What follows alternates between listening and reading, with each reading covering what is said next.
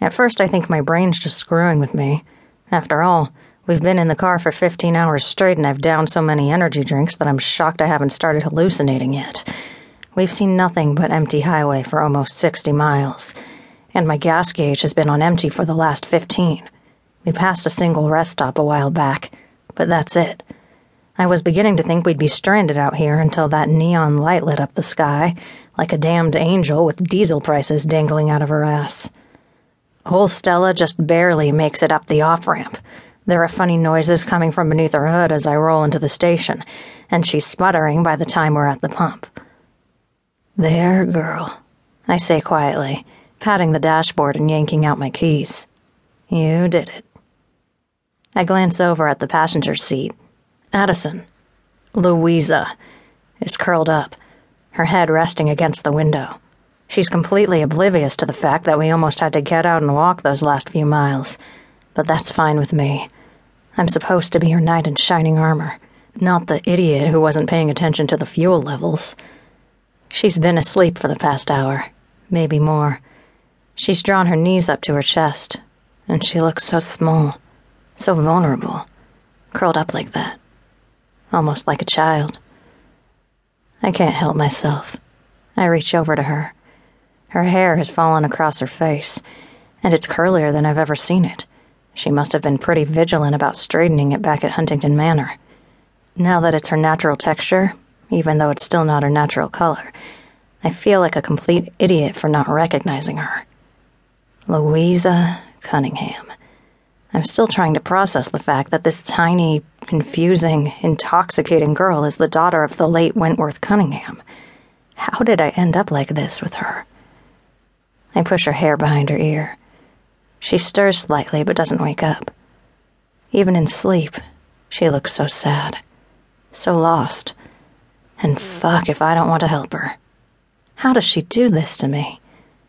Part of me feels completely helpless looking at her, and the other part would fight my way to hell and back just to help her escape those shadows I've seen in her eyes. She shifts again and murmurs something in her sleep. I pull back my hand. I don't want to wake her. Maybe she's finding some peace in her dreams. Quietly, I climb out of the car and push the door to behind me.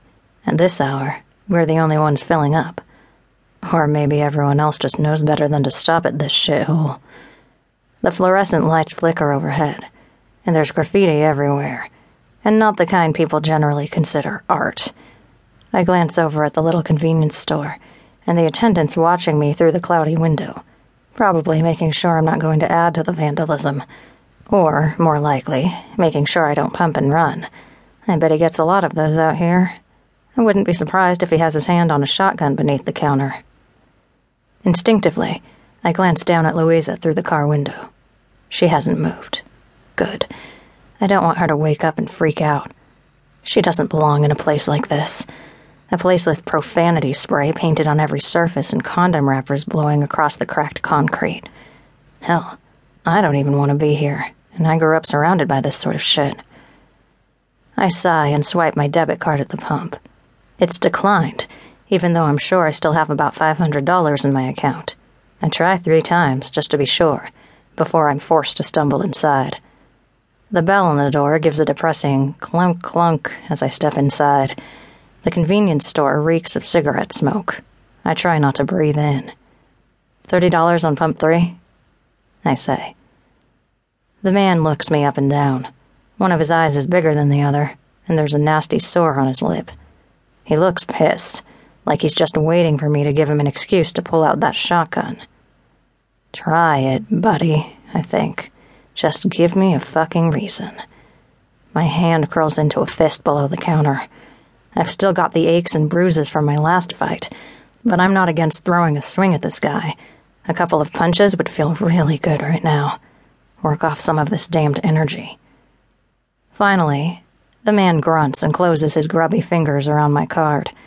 My eyes move past him to the rows of cigarettes behind his head. My hand uncurls. A punch would feel good.